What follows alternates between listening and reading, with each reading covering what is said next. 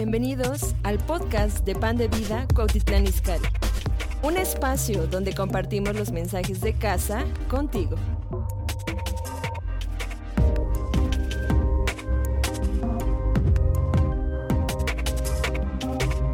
Dios te quiere hablar, Dios quiere... eh, de lo que vamos a hablar el día de hoy, quiero que lo vean como si fuera un acordeón. ¿Al- ¿Alguien usó acordeones cuando hicieron exámenes en la, en la escuela? Sí. Yo, yo, yo, yo sí usé acordeones. Este, nunca, nunca me cacharon, pero sé que, que estaba mal. No sé, aquí ya están compartiendo las técnicas. Mario se escribía en el zapato. Pero pero quiero que eh, veamos el mensaje del día de hoy como un acordeón para el próximo año. Ok, entonces eh, vamos a empezar orando. Gracias Padre por este día, gracias por cada uno de tus hijos, de tus hijas que vinieron el día de hoy a tu casa. Dios, te pedimos que el día de hoy tú nos hables claramente, Dios, que podamos vivir, Padre, el próximo año con una visión correcta de lo que tú quieres hacer, Padre, y que podamos colaborar contigo, Señor, en el nombre de Jesús. Amén. Ok, familia, quiero que, ¿cuántos aquí usan o han usado lentes? A ver, levante la mano. Wow, hay un, hay un alto rango de... Y a ver, ¿cuántos aquí no han usado lentes? Órale. Tenemos que orar por esa. En la primera reunión también mu- son muy pocos los que no han usado lentes. Entonces, pero para que todos estemos en el mismo contexto, les voy a contar a los que no han usado lentes. Cuando, cuando, tú no, cuando tú usas lentes o cuando te das cuenta que tienes que usar lentes, te llevan y te hacen un examen de la vista, ¿verdad?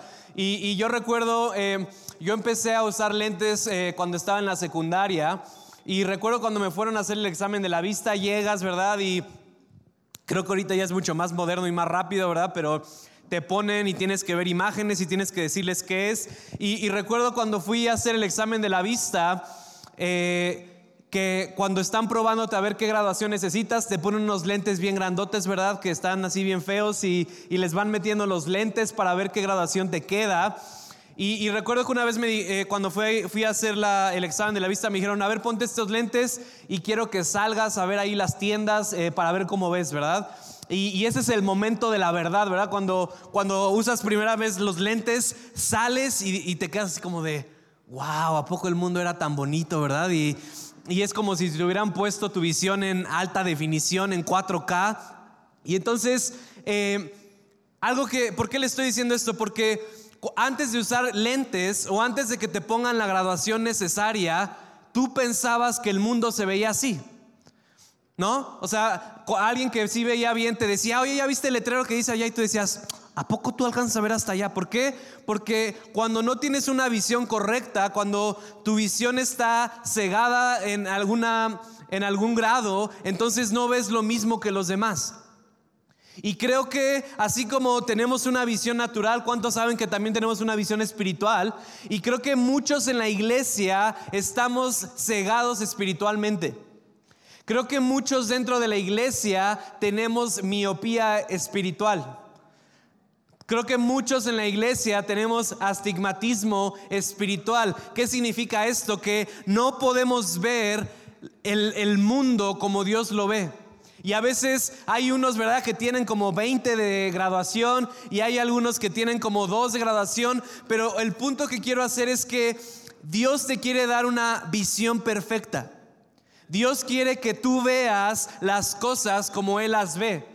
Dios quiere que tú veas el mundo como Él está viendo el mundo. Y, yo recuerdo que empecé a usar lentes, nunca me gustaron los de armazón, entonces desde el principio yo usé lentes de contacto. Y, verdad, cuando te dan lentes de contacto, si has usado lentes de contacto, te dicen que te los tienes que quitar todas las noches, que no puedes dormir con ellos, que no te puedes bañar, con ellos, que no pueden eh, nadar con ellos. Este, yo tampoco seguí muy bien las instrucciones. Yo recuerdo que pasaban como dos meses y no me quitaba los lentes de contacto. Y, y nunca me pasó nada, gracias a Dios. Y bueno, hace apenas eh, como cinco años eh, tuve la oportunidad de operarme de los ojos, ¿verdad? Y, y tener una visión perfecta. Y, y- sabes, ¿alguien sabe el término correcto para una visión perfecta? 2020. ¿Y alguien sabe cuál es el próximo año? El próximo año es 2020. Entonces, eh, lo que quiero hablar el día de hoy es, eh, como les dije, es como un acordeón de lo que siento que Dios quiere hacer el próximo año. Y el próximo año es el año 2020, el año 2020, y creo que el próximo año es un año de visión perfecta. Quiero que le digas a tu vecino, el próximo año es año de visión perfecta.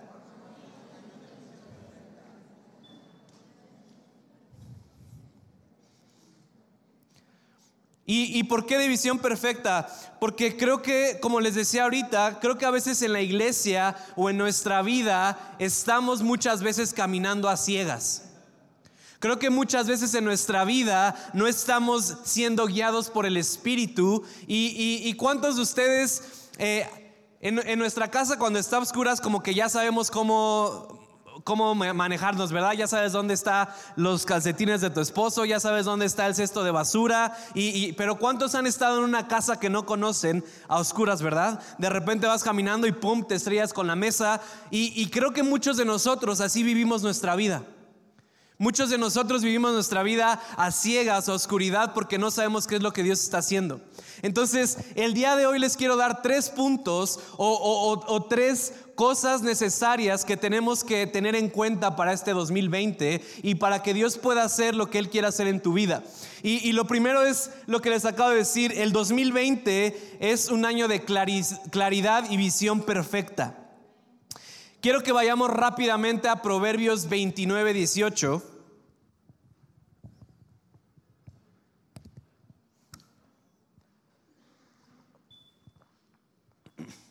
Proverbios 29, 18. Les quiero leer esta versión. Esta es la versión de la pasión, es mi versión favorita de la Biblia. Todavía no la tienen en español, ya la están traduciendo. Pero Proverbios 29, 18 dice, cuando no hay una visión profética clara, la gente se extravía rápidamente. Pero cuando sigues la revelación de la palabra, la dicha del cielo llena tu alma.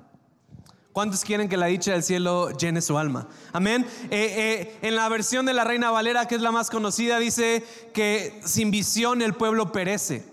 Otra versión que me gusta dice que sin visión profética el pueblo se desenfrena. ¿Y, por qué les estoy diciendo? Porque antes de entender esta visión o eh, esta claridad que Dios quiere que tengamos en el 2020, tenemos que, tenemos que entender la importancia de la visión de Dios en nuestra vida. Tenemos que tener, entender la importancia de la visión profética de lo que está haciendo Dios en nuestras vidas y de lo que está haciendo Dios en el mundo. Quiero que vayamos rápido a Amos 3:7. Eh, eh, es un profeta del Antiguo Testamento y me encanta porque dice esto, dice, porque no hará nada el Señor sin que revele su secreto a sus siervos los profetas. Y, puede que tú leas este versículo y digas, bueno, Benjamín, yo no soy un profeta.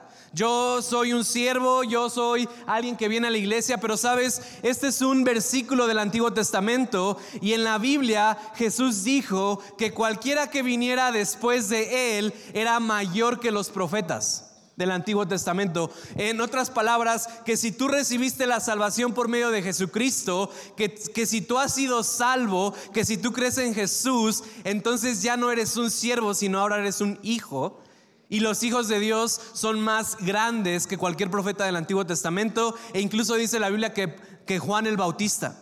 Entonces, ¿Por qué te digo esto? Porque entonces esta escritura aplica para ti, aplica para los hijos de Dios. ¿Y qué está diciendo el profeta? Está diciendo que nada de lo que sucede en el mundo sucede sin que antes Dios se lo revela a sus hijos. Todo lo que sucede en el mundo, y, me encanta, ¿verdad? En Eclesiastés dice que no hay nada nuevo debajo del sol. Entonces, todo lo que pasa en este mundo, Dios se los quiere revelar a sus hijos antes de que suceda. Pero ¿qué es lo que pasa? Muchas veces como creyentes, muchas veces como cristianos, estamos tan enfocados en lo que está haciendo el mundo que no sabemos lo que está haciendo Dios. Acá no les gustó, a ver si acá les... Eh, muchas veces como creyentes estamos tan enfocados en lo que está haciendo el mundo y no estamos enfocados en lo que está haciendo Dios. Y cuando estás enfocado en lo que está haciendo el mundo, más que lo que estás enfocado en lo que Dios está haciendo, entonces empiezas a tener desesperanza. Entonces empiezas a tener miedo, ¿verdad? ¿Y cuántos de ustedes, yo hace como dos, tres años que no veo noticias? Porque si le prendes 10 minutos a las noticias, sales deprimido. No, ya México no sé qué tanto y el mundo ve, bla, bla, bla. Y, y, cuando estamos más enfocados en lo que Dios está, en lo que el diablo está haciendo, en lo que el mundo está haciendo, entonces no vamos a poder tener esta visión profética de lo que Dios está haciendo. Y sabes, como creyentes tenemos que tener paz en todo lo que está pasando en el mundo. Y el hecho de que tengamos paz con todo lo que está pasando en este mundo no significa que estamos ignorando lo que está pasando en el mundo, pero sabemos que lo que Dios está haciendo es más grande de lo que puede hacer el mundo. Sabemos que lo que Dios está haciendo es mejor que lo que puede estar haciendo el mundo. Y, y, el punto de todo esto es que cuando tú sabes lo que Dios está haciendo y lo haces, automáticamente o como consecuencia se destruyen las obras del enemigo. Pero no hacemos eso, ¿verdad? A mí, ¿cuántos aquí tienen redes sociales? A ver, ¿y cuántos están ahí en Instagram, en WhatsApp? Si tienes WhatsApp, tienes redes sociales. Y estás ahí, ¿verdad? Y, me encanta porque luego decimos, y ay, y ya viste la nueva película de no sé qué canto, y pobre no sé qué, y ya viste la nueva ley que va a salir, y ya viste lo que, lo que los programas que están haciendo, y ya viste todo esto, y ay, Señor Santa Nanita, y bla, bla, bla. Y, como les digo, yo no, yo no estoy en contra de estar conscientes de lo que está haciendo el mundo, no, no estamos negando la realidad de este mundo, pero yo veo a muchos cristianos que están más enfocados en lo que está haciendo el diablo que en lo que está haciendo Dios. Y, cuando, como les dije, cuando estás más enfocado en lo que está haciendo el diablo, sí, agárrate porque las cosas se van a poner feas. Entonces, es por eso que tenemos que entender la importancia de la visión profética. Es por eso que tenemos que entender la importancia de lo que Dios está haciendo en el mundo y de lo que Dios está haciendo en tu vida. Porque cuando no estás consciente de ello, entonces vas a terminar como el versículo que dice,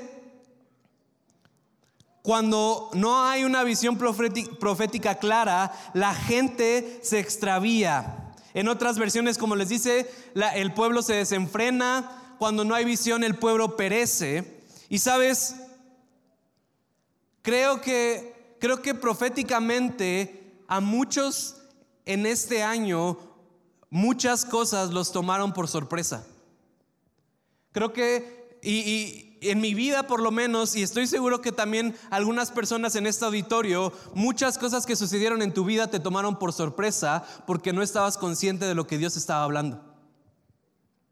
Muchas de las cosas que dijiste como de, ¿qué pasó Dios y por qué me sucedió esto? Dios ya te lo había estado comunicando, pero no habías estado escuchando lo que Dios estaba hablando. Recuerdo que en este año eh, estábamos pasando por una situación difícil y, un día estábamos orando, Vale y yo, y, me encanta porque Valeria, mi esposa, ella le, le gusta mucho escribir en su diario lo que siente que Dios le está hablando. Y entonces ella se pone a escribir lo que siente que Dios le está hablando. Y recuerdo que estábamos pasando por esta situación difícil y un día me dice, ¿Sabes qué? Esto que estamos pasando en este momento, Dios ya me lo había hablado hace un año. Y dice, y me siento culpable porque no escuché a lo que Dios me dijo y podríamos haber evitado muchas cosas. Y creo que mucho de lo que según tú te tomó por sorpresa este año no fue tanto porque te haya llegado así como de, ay, no sé por qué pasó, sino fue porque no estabas poniendo atención a la visión que Dios te había dado. Y mucho de lo que pensamos que en el mundo nos está tomando por sorpresa, Dios se lo ha estado revelando a sus hijos, Dios se lo ha estado revelando a los profetas, pero muchos de nosotros no queremos escuchar lo que Dios tiene que decir. Y preferimos vivir en ignorancia. Y ya cuando vemos que las cosas se ponen feas, ahí sí, vénganse a orar. Y ahí sí, Dios ayúdanos porque ahora sí se ve que la cosa se pone fea. Pero si, si, si aprendemos a escuchar la visión que Dios tiene, entonces nada de eso nos va a tomar por sorpresa. Y sabes, ¿por qué les estoy diciendo esto? Porque les acabo de decir que el año 2020 es un año de visión clara, es un año de, de visión 2020, de visión perfecta. Pero si primeramente no entendemos el valor de la visión en nuestras vidas, simplemente lo vamos a desechar. Y, prácticamente, ¿qué es la visión? La visión es el por qué y hacia dónde vas en tu vida. ¿Por qué estás haciendo lo que estás haciendo? Y cómo se ve el hecho de que se cumplan las promesas de Dios sobre tu vida. Y, yo no sé ustedes, pero yo me he sentido así. ¿Cuántos han estado de repente en su vida que se paran al trabajo y es como de, pues no sé por qué estoy en este trabajo y no sé por qué estoy haciendo lo que estoy haciendo y, ya ni tengo ganas de venir a la iglesia y todo lo que los esfuerzos que estoy haciendo parece que no están rindiendo frutos y empiezas, ¿verdad? Y, llevas a lo mejor así cinco años o llevas a lo mejor así cinco meses y de repente estás en el baño o estás en la regadera y tienes ese momento así de, de reflexión profunda, ¿verdad? Y dices así como de, ¿qué estoy haciendo con mi vida? Si les ha pasado, nada más me pasa a mí. Gracias por las cuatro personas honestas, los demás. Gracias a Dios por la visión que tienen en su vida. ¿Sabes?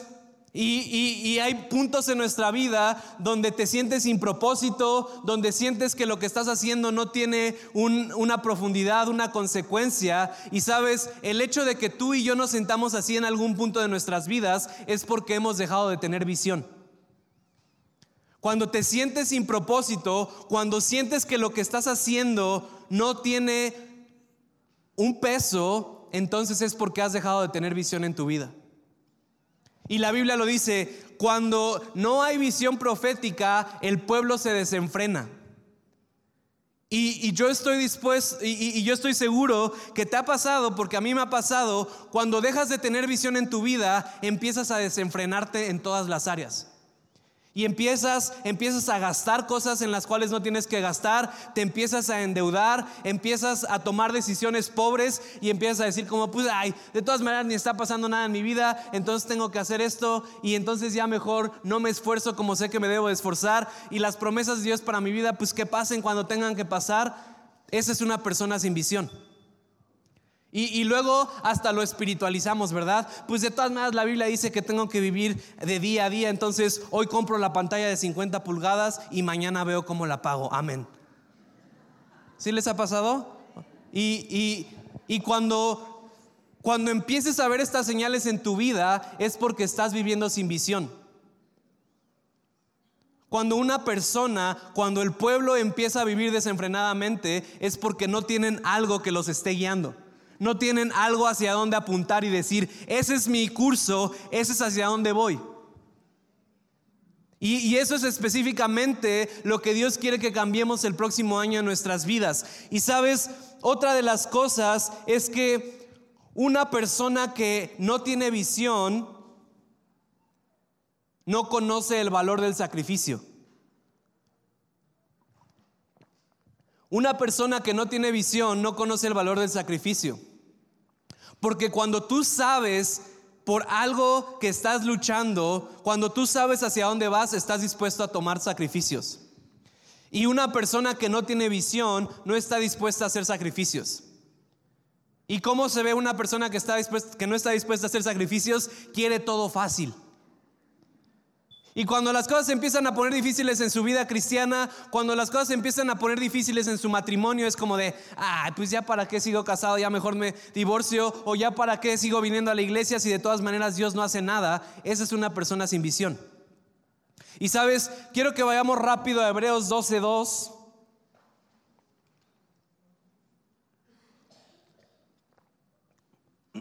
Hebreos 2 dice lo siguiente.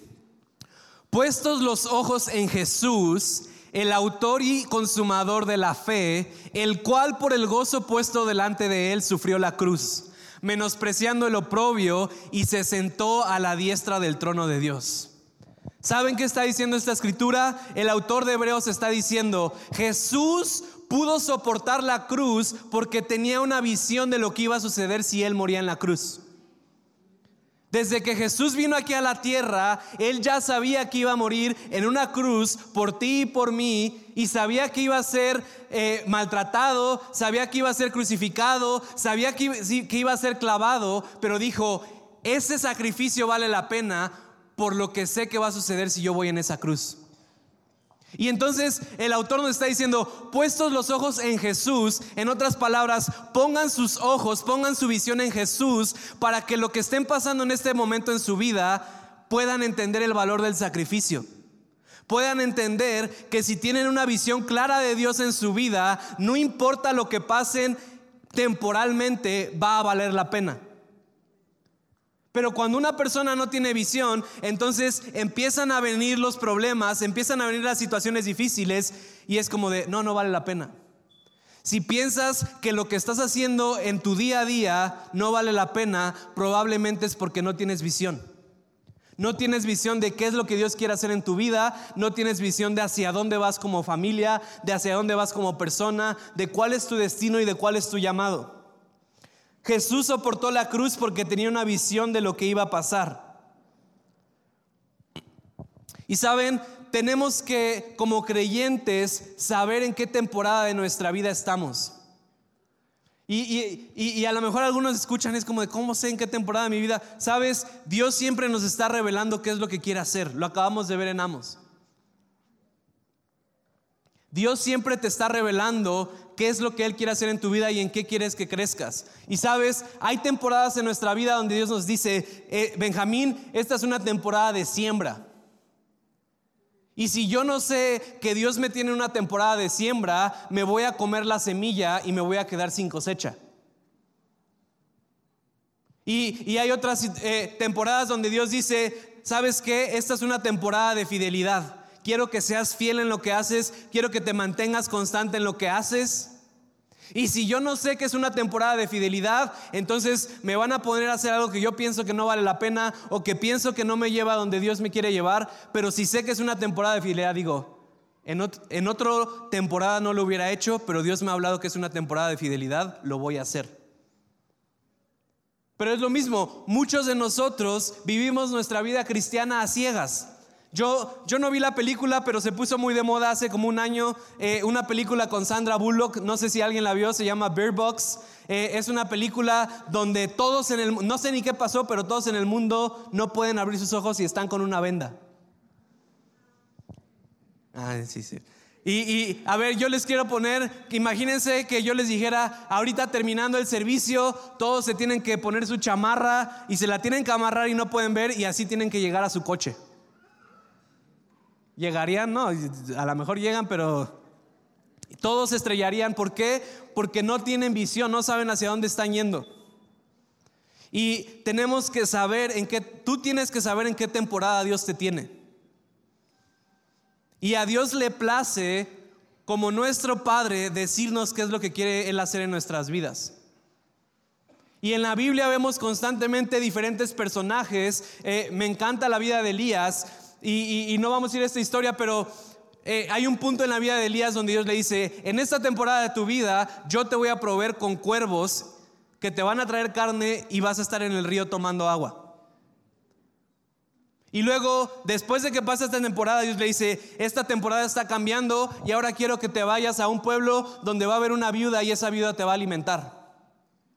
Y si Elías no estuviera poniendo atención a lo que Dios estuviera hablando, él se hubiera quedado en el río se hubiera muerto de hambre y le hubiera dicho, ¿qué Dios? ¿Por qué de repente de un día a otro dejaron de venir los cuervos? Sí, porque te dije que te tenías que mover. Y muchos de nosotros vivimos nuestra vida así como de, ah, pues sí, lo que Dios... No, no, no. Tú puedes tener una visión de tu vida y de qué es lo que Dios está haciendo. Y Dios te puede decir, estás en una temporada de provisión, estás en una temporada de siembra, estás en una temporada de fidelidad, estás en una temporada de lucha, estás en una temporada de crecimiento, estás en una temporada de paz, estás en una temporada de prosperidad. No sé en qué temporada estés tú, pero estoy seguro que estás en una y si no tienes conocimiento de ello va a ser difícil. ¿Por qué? Porque no tienes visión profética de lo que Dios está haciendo en tu vida.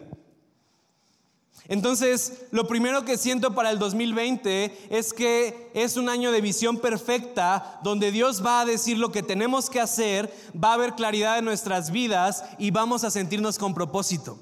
¿Cuántos dicen amén? Pero no se emocionen tanto. Vamos al segundo punto. Lo segundo que, siento que Dios está haciendo o que Dios va a hacer en el 2020 y, quiero que vayamos rápido a Mateo 19, 16.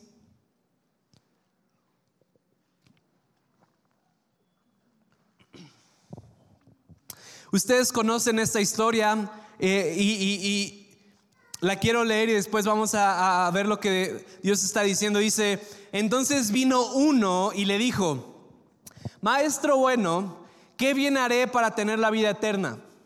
Él le dijo, ¿por qué me llamas bueno? Ninguno hay bueno sino uno, Dios. Mas si quieres entrar en la vida, guarda los mandamientos.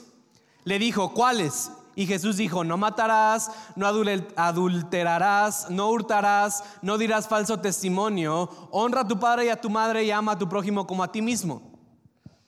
El joven le dijo, todo esto lo he guardado desde mi juventud, ¿qué más me falta? Jesús le dijo, si quieres ser perfecto, anda, vende todo lo que tienes y dalo a los pobres y tendrás tesoro en el cielo y ven y sígueme. Y, esta la, conocemos como la historia del joven rico, ¿verdad? Y, hoy no vamos a hablar de las riquezas, no vamos a hablar de finanzas, pero creo que esta es una historia profética de lo que estamos hablando. El joven rico llega con Jesús y, y, el joven rico ha estado bien en su vida, ¿verdad? Tiene finanzas, el joven rico ha guardado los mandamientos y llega con Jesús y le dice, Jesús, ¿qué es lo que tengo que hacer con mi vida? Dime qué tengo que hacer para tener la vida eterna. Y Jesús le dice, ah, fácil, vende todo lo que tienes, ven y sígueme. Y entonces ahí es donde dicen, ah, no, muchas gracias, ahorita no, joven. Dice que el joven se fue triste y Jesús siguió con su camino. Y sabes, cuando hay claridad de visión, también hay un peso de decisión. Se los vuelvo a decir, cuando hay claridad de visión, también hay un peso de decisión. El joven rico llegó con Jesús diciéndole, dime qué es lo que tengo que hacer y lo voy a hacer. Dame visión para mi vida de qué es lo que tengo que hacer y lo voy a hacer Jesús. Jesús se la da y el joven dice, híjole, no, yo creo que el próximo año Jesús. Híjole, no, yo creo que sí para el 2021. Y sabes, creo que proféticamente en el 2020 Dios nos va a dar visión clara a ti y a mí, pero va a requerir una decisión de tu parte. Creo que hay muchos en este auditorio que este año le han estado diciendo, Dios, por favor dime qué quieres hacer con mi vida, Dios, por favor dime qué quieres hacer con mi familia, Dios, y háblame por favor y quiero escuchar tu voz y estoy seguro que si tú me hablas, Dios, lo voy a hacer. Y, creo que hay muchos, no les voy a decir que levanten las manos, pero creo que hay muchos en este auditorio que constantemente le han estado diciendo, Dios, ahora sí, así como el joven rico, háblame y, y de verdad que lo hago, Dios. Y sabes, el 2020 va a ser un año donde Dios te hable más claro como nunca antes lo ha hecho. Pero el punto es, ¿vas a ser como el joven rico? Que le digas, híjole Dios, sí me, ¿Cuántos de aquí son ricos así como el joven rico? No, no muchos. Bueno, está bien, nos las pone más fácil Dios, no tenemos que entregar nuestras riquezas porque no tenemos, gloria a Dios. Y sabes, hay algo que les quiero decir. El joven rico había cumplido con todos los mandamientos. El joven rico hacía todo lo que Dios le había pedido, pero le faltaba una cosa y esa era seguir a Jesús. Lo último que Jesús le dijo, deja todo eso, ven y sígueme. La historia del joven rico hoy en día era un joven que iba todos los domingos a la iglesia, era un joven que se portaba bien, ¿verdad? Y muchos de nosotros venimos todos los domingos a la iglesia, decimos, pues vivo una vida bien, no, no, no soy tan pecaminoso, ¿verdad? Pero el hecho de que hagas todo eso no significa que sigas a Jesús. Si no estás dispuesto a dejar lo que Jesús te está pidiendo para seguirlo, entonces no lo estás siguiendo. Y puedes decir como el joven rico, he cumplido con todos los mandamientos toda mi vida, no he faltado en todos los domingos más que en diciembre. Pero eso no es seguir a Jesús. Y, entonces, quiero decirles, se tienen que preparar porque Dios va a contestar sus oraciones, porque Dios les va a dar una visión clara y como dicen, la pelota ahora va a estar en su cancha. Para muchos de ustedes que han estado pidiendo oraciones de dirección a Dios, para muchos de ustedes que han estado diciendo como de, Dios, por favor, háblame, ahora sí voy a hacer, Dios te va a decir, órale, mijito, esto, esto es lo que quiero hacer con tu vida, ¿lo vas a hacer o no lo vas a hacer? Y el 2020 tiene que ser un año de decisión, donde digas, sí Dios, voy a hacer lo que tengo que hacer, voy a dejar todo lo que tengo que dejar atrás, voy a cortar lo que tengo que cortar en mi vida para seguirte, para hacer lo que tú me has llamado a hacer. Y es un año proféticamente para la iglesia donde tiene que suceder lo mismo. La iglesia tiene que cortar muchas de sus conexiones o muchas de las cosas que ha hecho pensando que está haciéndole un favor al reino, pero en realidad no está siguiendo a Jesús. Y Dios está empezando a levantar iglesias, Dios está empezando a levantar gente que tenga esa decisión. Y sabes, seguir a Jesús te cuesta todo. Seguir a Dios te cuesta todo. Seguir a Dios no es venir a la iglesia. Seguir a Dios es extender su reino en donde quiera que tú estés, en tu trabajo, en tu casa, en la calle. Ahí es donde se ve si sigues a Jesús o no.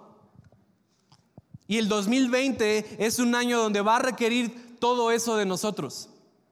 Y, yo lo estoy viendo ya desde este momento. Si la iglesia, si el cuerpo de Cristo no está dispuesto a hacer y dejar todo eso que Jesús está pidiendo, entonces va a empezar a utilizar otras personas que ni siquiera son de la iglesia. Y, y Dios no tiene un problema con eso. Ama la iglesia y la iglesia es parte de, pero lo más importante es seguir a Jesús en tu día a día. Entonces, y, quiero que veamos otro ejemplo en la Biblia. Quiero que vayamos a Génesis 12, del 1 al 3.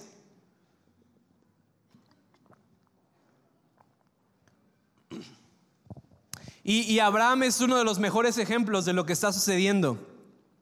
Y, verdad, todos conocemos este versículo que vamos a leer, y, pero lo leemos incompleto.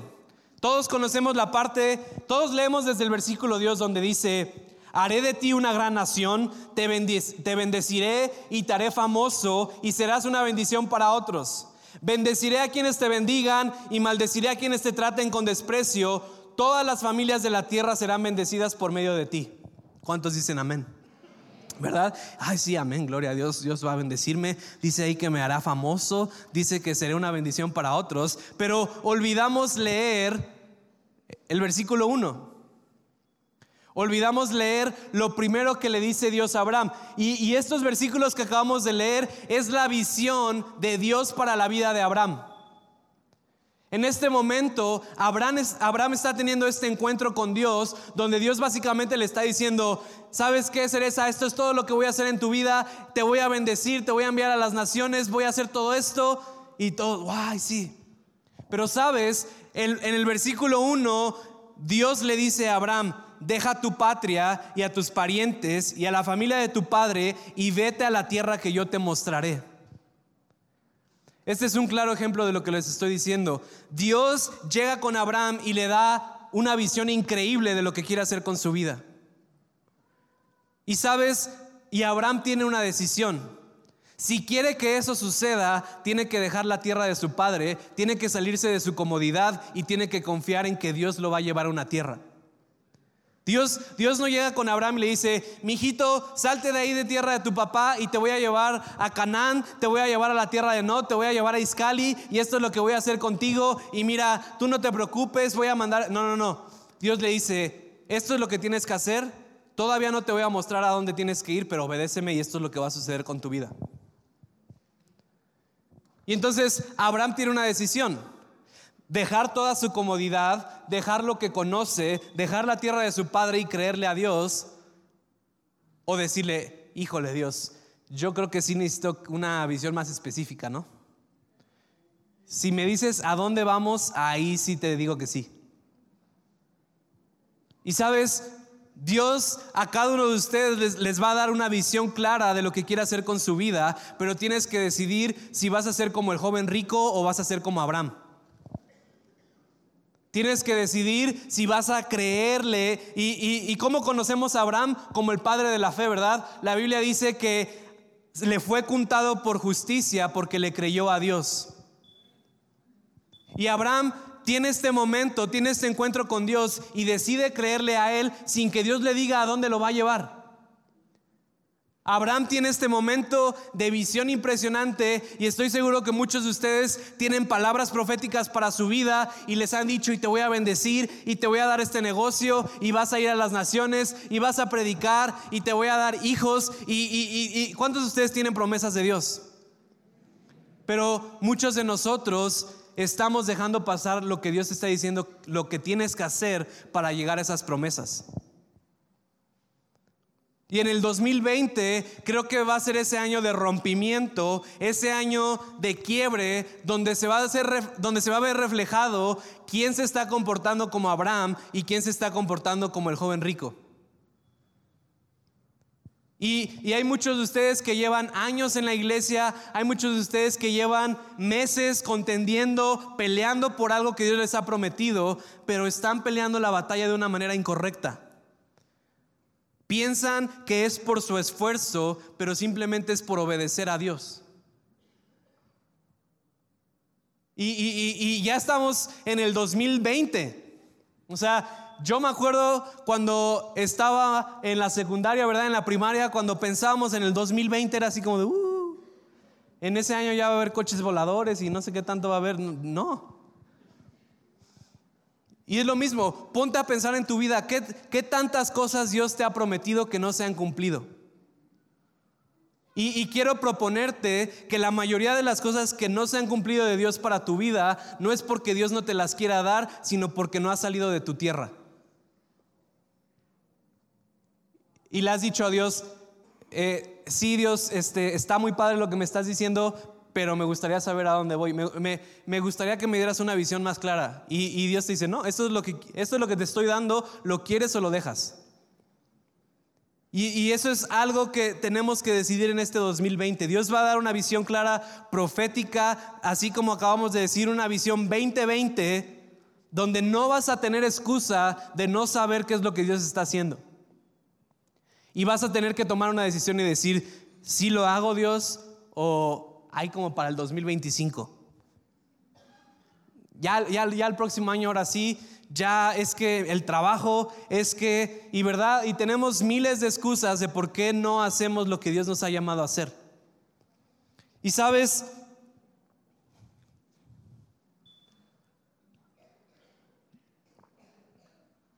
lo tercero que siento para el próximo año es que el Espíritu Santo debe de tener un lugar en nuestras vidas. El Espíritu Santo debe ser esa guía en nuestras vidas y en nuestras iglesias. Y, y, me encanta porque Abraham no tenía el Espíritu de la verdad. Abraham simplemente escuchó la palabra de Dios y actuó. Tú y yo hoy en día tenemos al Espíritu Santo, tenemos al Espíritu de Dios viviendo dentro de nosotros y ese Espíritu es una persona, no es una cosa. A veces, a veces me encanta porque a veces pensamos que el Espíritu es algo y no alguien. ¿Verdad? Y para muchos el Espíritu Santo, pues, ¿quién pues ese que cuando la gente se empieza a caer y a reír es el Espíritu Santo. Y para muchos el Espíritu Santo, pues el Espíritu Santo es ese que invitan siempre que empiezan una reunión, ¿verdad? Gracias Padre, te invitamos en este lugar, Espíritu Santo. Sabes, el Espíritu Santo habita personas, no lugares. El, Espíritu Santo está aquí en este momento, no porque esté en el edificio de pan de vida, sino porque está viviendo dentro de ti. Y, y, y hasta que no cambiemos esta eh, perspectiva de que el Espíritu Santo vive dentro de ti y de que el Espíritu Santo es una persona que puedes conocer, que puedes escuchar, entonces no vas a poder tomar las decisiones que tienes que tomar en tu vida. Porque hay muchos también aquí que han estado tratando de tomar decisiones y han estado preguntándole, Dios, ¿cuál es la decisión correcta? Y Dios, ¿qué es lo que tengo que hacer con mi vida? Y Dios, ¿tengo que invertir aquí? ¿O Dios, tengo que hacer esto acá? Y y, me encanta porque a cuántos de nosotros nos gustaría que todas las veces que oramos apareciera un ángel y nos dijera, sí, Benjamín, eso es lo que pediste, ve adelante. ¿No? Y, y, nos gustaría así que aparecieran letras en nuestro cuarto como Dios le habló a Nabucodonosor y si esto, no. O sea, pasa eso, sí, pero no pasa todas las veces. Lo que Jesús nos dejó para escuchar la voz de Dios es el Espíritu Santo. Y, también a veces yo no estoy en contra de las palabras proféticas, yo no estoy en contra de que oren por ti, pero hay tanta gente que está esperando que una persona ore por ellos, hay tanta gente que está esperando que un hombre de Dios ore por ellos, porque no pueden tener una conexión con el Espíritu Santo. Siempre, recuerdan que los amo, ¿verdad? Cuando predico. Así que vamos a entrar un poco pero, o sea, aquí en Pan de Vida tenemos demasiados invitados al año. Y me da, y, se los digo, y, y, siento ganas de llorar por el corazón del Espíritu Santo porque me da tristeza que tanta gente piensa que solamente puede recibir una palabra de Dios por el invitado que viene cuando el Espíritu Santo te está esperando en tu lugar secreto para decirte qué es lo que quiere hacer con tu vida. Y, me, y, no lo estoy diciendo en un corazón malo, pero a veces yo estoy ahí con los invitados, ¿verdad? Y tenemos aquí al equipo de administración y tenemos a otras personas. No, es que yo quiero ahí con Isabel porque ella tiene la unción. Y, no me malentiendo, no estoy diciendo que los hombres de Dios no escuchan de Dios, no te pueden dar una palabra profética, sí lo pueden hacer, pero ellos no son tu fuente. Tu fuente debe ser el Espíritu Santo. El Espíritu Santo te puede dar palabras proféticas. El Espíritu Santo te puede decir dónde invertir. El Espíritu Santo te puede dar estrategias, te puede dar ideas para tu negocio. Pero si no tenemos una relación personal con el Espíritu Santo, entonces por eso estamos tan hambrientos de buscar verdad en otros lados. Y, bueno, lo mismo, no me malentiendan, yo creo que hay hombres de Dios, yo creo que hay profetas que Dios les habla, ¿verdad? Y, mucha gente se la pasa toda la semana escuchando prédicas de YouTube y escuchando prédicas y, diciendo como, a ver si en esta sí Dios me habla y, ¿verdad? Y aplicamos la de abro la Biblia y, a ver dónde cae y, te cae en un versículo, ah, no, ese es el diablo, no. O sea, en el 2020 va a ser un año donde necesitamos darle un lugar al Espíritu Santo en nuestras vidas. Un lugar, un, año donde la iglesia no viene, o sea, la iglesia es un lugar donde venimos a recibir alimento espiritual, pero debería ser más como un postre que una comida. O sea, hay mucha gente que llega los domingos ya así arrastrándose, ay, necesito una palabra del Señor. Porque toda la semana no tuvieron relación con el Espíritu Santo, toda la semana no estuvieron conversando con Él. Y si te la pasas comiendo helado todos los días, ¿qué va a pasar? No te nutres, te vas a poner gordito, ¿verdad? Y, quiero que vayamos rápido a 2 de Corintios 3, del 13 al 18.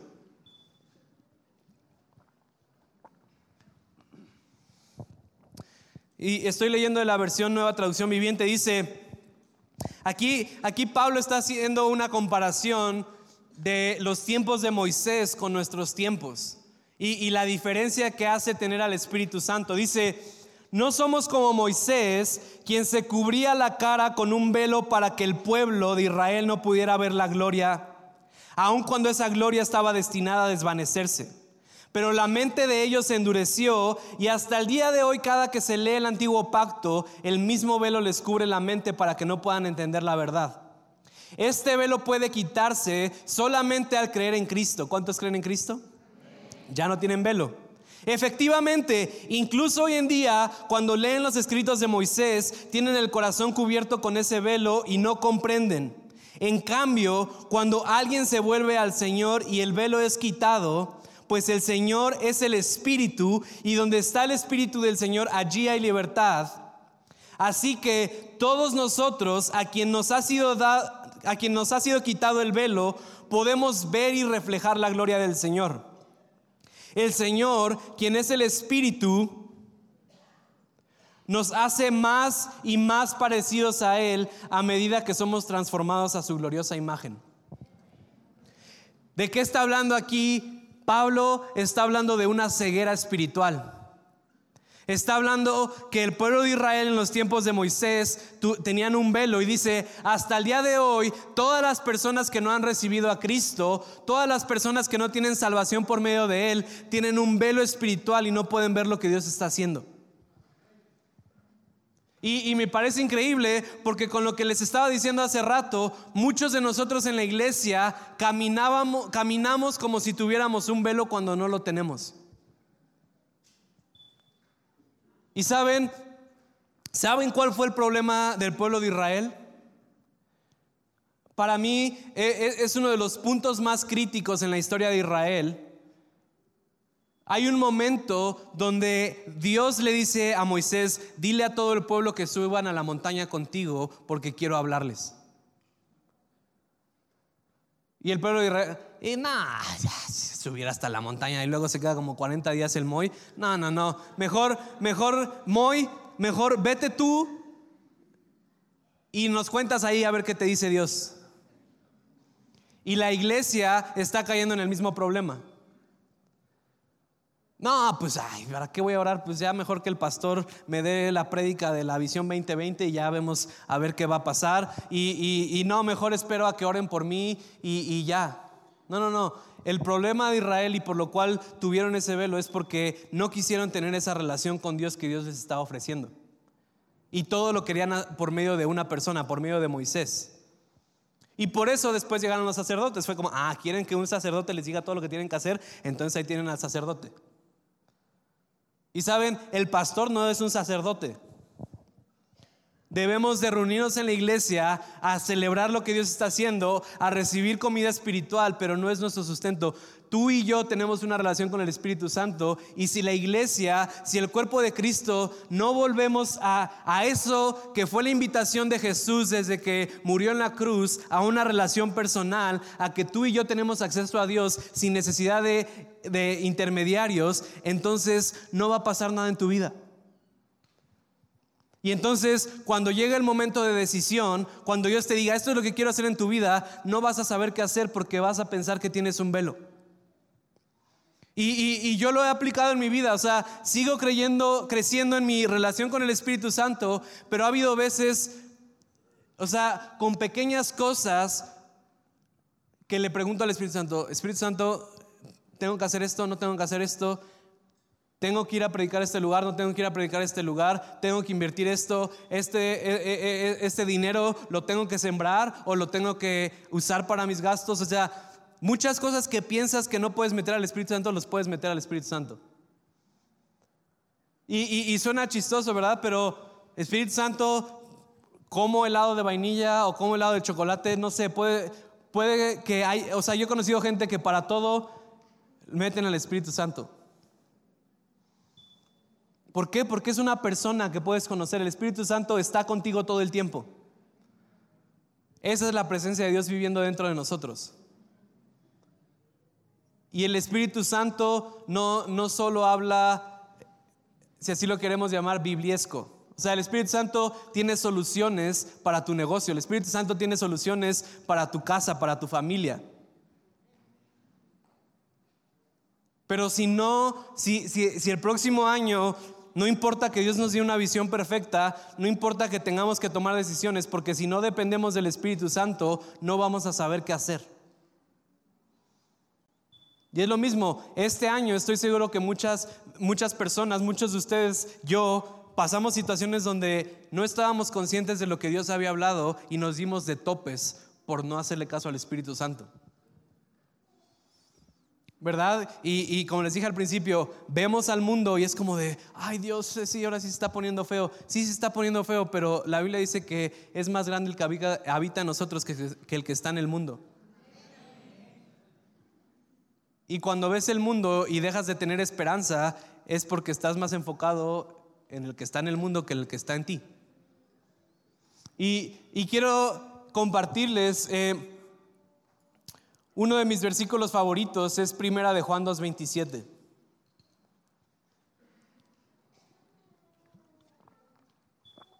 Primera de Juan 2.27, yo creo que es mi versículo favorito en la Biblia. Y dice, pero la unción que vosotros recibisteis de Él permanece en vosotros. Y no tenéis necesidad de que nadie os enseñe, así como la unción misma os enseña todas las cosas y es verdadera y no es mentira. Según ella os ha enseñado, permaneced en Él. Juan está hablando del Espíritu de Dios que habita en nosotros, de esa unción que el Padre derramó sobre nosotros, que nos guía a toda verdad. Y este versículo es una respuesta a la profecía de Jeremías 31. Y, no vamos a ir ahí, pero en Jeremías 31 habla acerca de que Dios habitará en los corazones de su pueblo y conocerán su ley y no van a necesitar que nadie se las enseñe porque su ley vive dentro de ellos. Y esto solo puede alcanzarse por medio de la relación con el Espíritu Santo. Y dice, y no es y es verdadera y no es mentira. Cuando tú y yo tenemos una relación con el Espíritu Santo, el Espíritu de la verdad constantemente nos lleva a la verdad. Pero cuando no tienes una relación con el Espíritu de la verdad, entonces vas a buscar verdad en otros lados. Y el mundo está buscando verdad de donde salga. Y muchos cristianos no buscamos la verdad, no buscamos los principios, no buscamos lo que realmente está pasando en el mundo por medio del Espíritu Santo, entonces lo buscamos por medio de los medios, lo buscamos por medio de lo que está pasando allá afuera y entonces por eso quedamos confundidos. Y sabes, ¿Cuántos saben que, el año 2019 fue un año así medio confuso y, salieron un buen de nuevos movimientos y salieron un buen de cosas que a veces te quedas como de, híjole, ya no sé si, si es verdad o no es verdad o si, si es bueno o no es bueno? Sabes, el mundo va a seguir con su agenda, el mundo va a seguir tratando de confundir a la gente. Y si el 2020 como cristianos, como creyentes, no estamos conscientes de lo que nos está llamando a hacer el Espíritu Santo, entonces vamos a ser confundidos. Y, lo veo hoy en día. Hay muchos cristianos confundidos el día de hoy. ¿Por qué? Porque no están arraigados en la verdad del Espíritu Santo.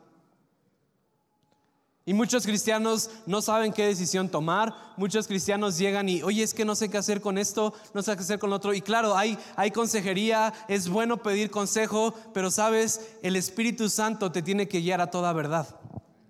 Ese es el consolador que Jesús dejó. ¿Sabes? Entonces, esta es la palabra de Dios para el 2020. Y, y quiero que lo vean como, como esto que les estoy diciendo, como un acordeón.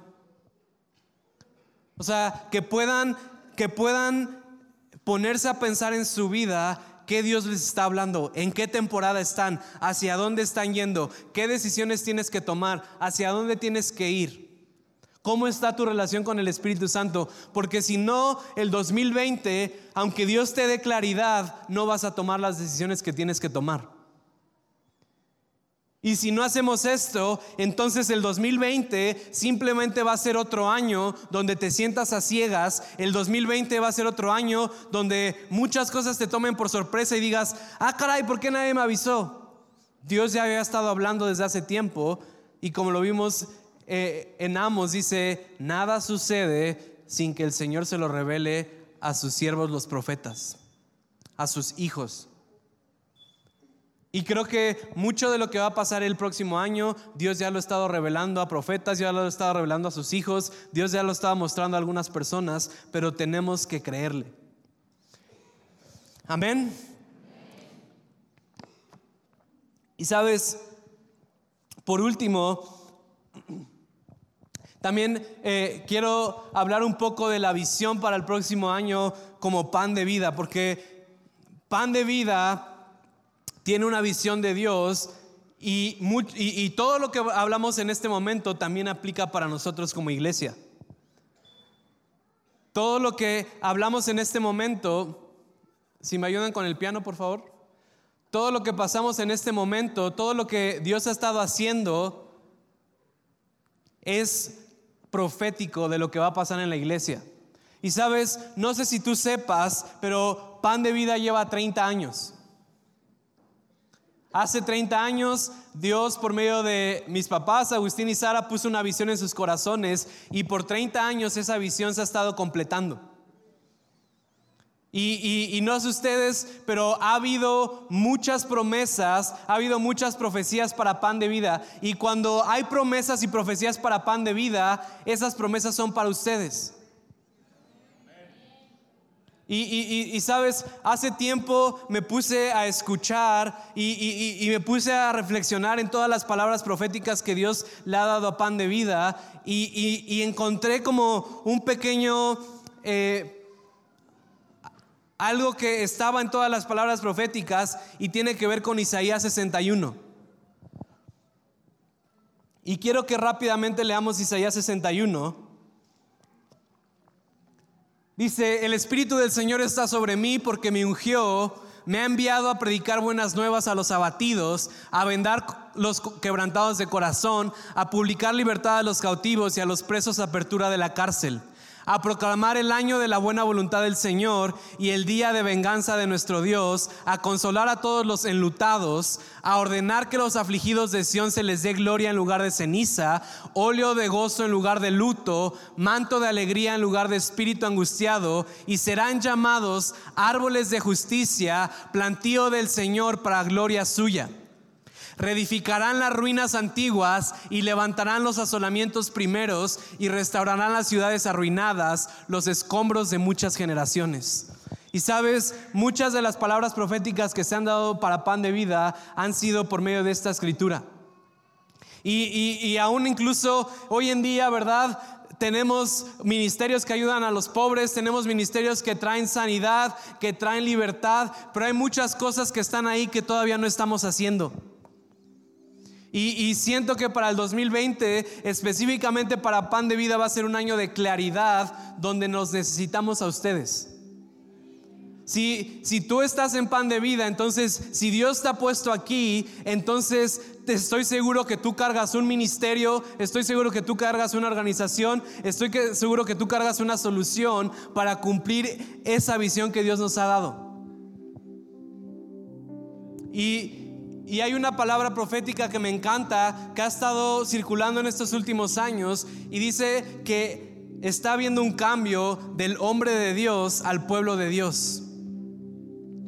¿Y a qué me refiero con esto? Que el, mover de Dios, lo que Dios quiere hacer en esta tierra, lo que Dios quiere hacer en México, lo que Dios quiere hacer en Cuautitlán Izcalli, no va a ser solamente por una persona, sino tiene que ser por cada uno de nosotros en el lugar de influencia en donde estamos.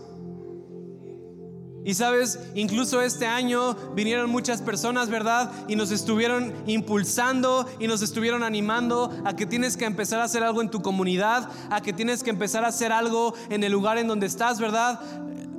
Hace dos semanas o no sé hace cuánto vino Karina, ¿verdad? Eh, estuvo en la primera, pero ella decía, eh, eh, veo que Pan de Vida va a empezar a a patrocinar jóvenes que no tienen dinero para la universidad, ¿verdad? Y todos decían, ah, sí, amén. Pero nadie llegó y dijo, oye, ¿conoces a un joven que no tiene para la universidad? Yo quiero pagar su mensualidad. Y, muchas veces vemos lo que está pasando en el mundo y no hacemos nada al respecto. Y, y quiero decirles algo, no me malentiendan, uno de los principios que más me gusta es es imposible que ores y no pase nada. Ese es un principio. Es imposible que nosotros oremos y que no pase nada. Pero estamos llegando a un punto donde estamos viendo la oración simplemente como de, pues ahí te encargamos, ¿eh Dios? Vamos a orar por la corrupción de México. Dios quita la corrupción de México, amén. Ya nosotros dijimos Dios. Y sabes, tú y yo somos parte de lo que Dios quiere hacer en Pan de Vida. Tú y yo somos parte de lo que Dios quiere hacer en México. Y, el próximo año va a ser un año donde todos nos tenemos que poner las pilas para empezar a cumplir ya las palabras proféticas que Dios ha hablado. No las tenemos que ver como de, uy, pues a ver cuándo pasan las tenemos que empezar a convertir en estrategias para influenciar nuestra ciudad, para influenciar a la gente que está alrededor de nosotros. Y es lo mismo, ¿verdad? Les contaba en la mañana, muchas veces oramos por Dios, por favor, quita la corrupción de México y, y todos oran todos oran en contra de la corrupción de México hasta que tienen la oportunidad de ser corruptos. ¿No? Y y, les contaba en la mañana, fui vulnerable, ¿verdad? Eh, en esta, la semana pasada iba manejando muy feliz como un ciudadano sin mi cinturón de seguridad. Y en eso eh, la policía de tránsito me paró, ¿verdad? Y yo, híjole. Entonces me paró y hola joven, ¿cómo está? Pues páseme su seguro y su licencia. Y, Benjamín, como es medio olvidadizo como su papá, se le había olvidado renovar su licencia, entonces no tenía mi licencia renovada. Y entonces me dice la oficial, eh, páseme su, carta, su tarjeta de circulación, se la pasé, páseme su licencia. Estaba, híjole, joven, eso le va a aumentar en su multa. Y luego páseme su póliza de seguro. No, pues no la traigo, la traigo digital. No, la necesito impresa. Híjole, joven, eso también le va a subir su multa. Y yo estaba así hijo, y en eso, eh, mientras la oficial me estaba haciendo mi multa o no sé qué hacía, llegó el otro policía y yo, ¿qué pasó, joven? Pues oiga, no, este, si quiere vamos a movernos para acá y vemos cómo le podemos ayudar para que no, no pague su multa. Ah, bueno, bueno. Eh, y nos pasamos a una gasolinera ahí enfrente y el policía me, bájese, bájese, vamos a hablar, este, pues cómo lo hacemos, joven. Y en ese momento dije, no, no, no, y, volteé con el policía y le dije, ¿sabe qué, oficial? Yo quiero que México cambie y quiero que la corrupción desaparezca. Y yo sé que lo más fácil para usted y para mí es que ahorita aquí nos arreglemos y cada quien se va para su casa, pero acepto las faltas que cometí, póngame mi multa, por favor. Y el, y el policía como que sacó de onda porque dijo, este parece un joven corrupto, ¿verdad? Y, y, y se acercó la oficial y, y, como que hasta volteó a ver al policía y le dijo así como de, no, no, él no. Y entonces ya me hicieron mi multa, ¿verdad? Y, hasta ahí dijo, bueno, yo creo que usted tiene su seguro, le quito eso. Y tuve que ir a pagar mi multa, me quitaron la placa y tuve que ir dos veces y bla, bla, bla. Pero saben, o sea, muchas veces en la iglesia oramos en contra de nosotros mismos porque somos los primeros en hacer las cosas por las cuales queremos que Dios quite. Y, como iglesia, como pan de vida, siento que el próximo año va a ser un año, tiene que ser un año donde empecemos a ser la iglesia, empecemos a hacer la diferencia en el lugar en donde estamos. Y, ustedes lean en su casa Isaías 61 y vean qué les atrae de ahí. Traer libertad a los cautivos, ayudar a los pobres, cambiar la tristeza por gozo, reparar ciudades, anunciar el año de favor y gracia de Dios. Cada uno de ustedes carga algo de parte de Dios para lo que Dios está haciendo en pan de vida.